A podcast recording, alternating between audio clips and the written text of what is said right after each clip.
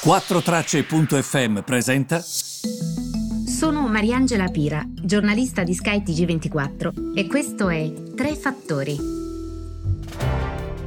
Cari tutti, buongiorno. In questo 22 ottobre ehm, non possiamo non parlare dei temi del giorno a partire dall'Asia, perché oggi le cose sono un po' cambiate, diciamo come anche ottimismo no? degli investitori asiatici. Perché? Perché sostanzialmente il eh, Fondo Monetario Internazionale dice eh, che ehm, taglia le stime sulla crescita asiatica.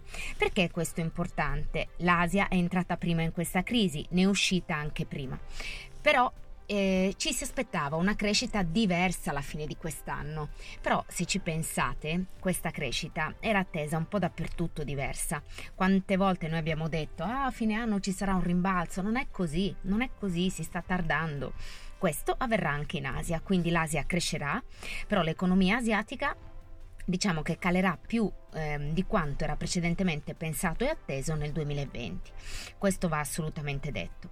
Attenzione anche a British Airways perché ehm, la scatola diciamo che la possiede che si chiama IAG è la società che possiede British Airways ha eh, quest'oggi comunicato una perdita di 1,3 miliardi di euro nel terzo trimestre. Questo è importante da dire perché comunque eh, va sottolineato eh, che le compagnie aeree versano comunque in una crisi ehm, non banale. Vi volevo anche segnalare su CNBC un articolo sulla Germania. Il titolo è Perché la strategia tedesca sul coronavirus potrebbe rivelarsi un boomerang. Sapete che la strategia è decentralizzata, in Baviera funziona in un modo, negli altri land funziona in un altro modo. L'articolo si intitola Why Germany's Coronavirus Strategy Might Come Back to Haunt It se lo volete trovare appunto anche in inglese basta che digitiate CNBC e questo titolo su Google e lo trovate, ve l'ho tradotto anche in precedenza. Invece un'ultima notizia mm, riguarda Joe Biden perché sei eh, ex segretari al commercio sostanzialmente dicono dovete votare Joe Biden quindi è un gruppo bipartisan, attenzione, questa è la cosa interessante, altrimenti non sarebbe una notizia, di sei ex segretari del commercio hanno detto eh, voteremo per Joe Biden come presidente, il candidato democratico per l'appunto, in una lettera che è stata eh, fornita a CNBC in modo esclusivo. Tra questi per esempio c'è Gutierrez che ha servito Bush, eh, Prisker e Gary Locke che hanno lavorato con Obama, Bill Daley, Norman Minetta, Mickey Cantor, che hanno lavorato con Bill Clinton. Quindi molta attenzione perché comunque loro credono che la presidenza Biden potrebbe portare al ritorno di una certezza di sicurezza all'interno delle necessità della loro economia. Questo era assolutamente da segnalare. Fatemi ricordare che oggi esce il mio libro. Mi faccio un po' di pubblicità. Sono molto contenta di ciò ma sapete perché sono contenta? Perché eh, è un libro che è uno strumento per tutti, eh, vi permette di capire che cosa sta succedendo adesso. Parlo di tutto spiegato allattaio dell'Ohio, quindi ehm, parto da un'introduzione sul perché ci interessa l'economia facendo ritorno ai classici e, e spiegando anche quali sono le principali teorie, di modo che tutto sia chiaro a tutti.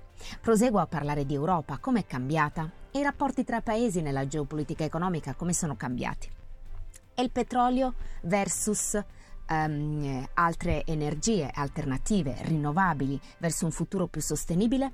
Parlo delle donne, come hanno reagito durante questa crisi, partendo da numeri e dati. Insomma, è un libro molto ricco, eh, ma soprattutto le cose cambieranno, ci saranno delle variazioni continue, però Qui avete le basi per capire che cos'è il MES, che cos'è il Recovery Fund. Poi tutti i cambiamenti che ci saranno ovviamente li annoteremo e vi accompagnerò anch'io giorno dopo giorno a comprenderli, però è una sorta di base, una sorta di bigino dal quale partire e dal quale potete comprendere tante cose.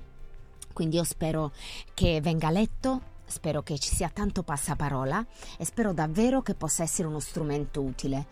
Mm, ovviamente sono a caccia di refusi da ieri, bruttissimo vederlo nero su bianco perché dice oddio ci sarà qualche refuso, però dai spero di aver fatto un buon lavoro e che vi piaccia. E sono convinta che possa diventare per tutti voi, per chi lavora, per chi studia, per chi eh, è interessato alla letteratura e alla storia, per chi ama la geopolitica economica, per chi lavora con il portafoglio e con i risparmi delle persone, per chi si sta laureando. Io veramente confido che possa diventare un utile strumento. Vi ringrazio tanto per avermi seguita e ci ritroviamo domani per l'ultimo podcast della settimana. A domani.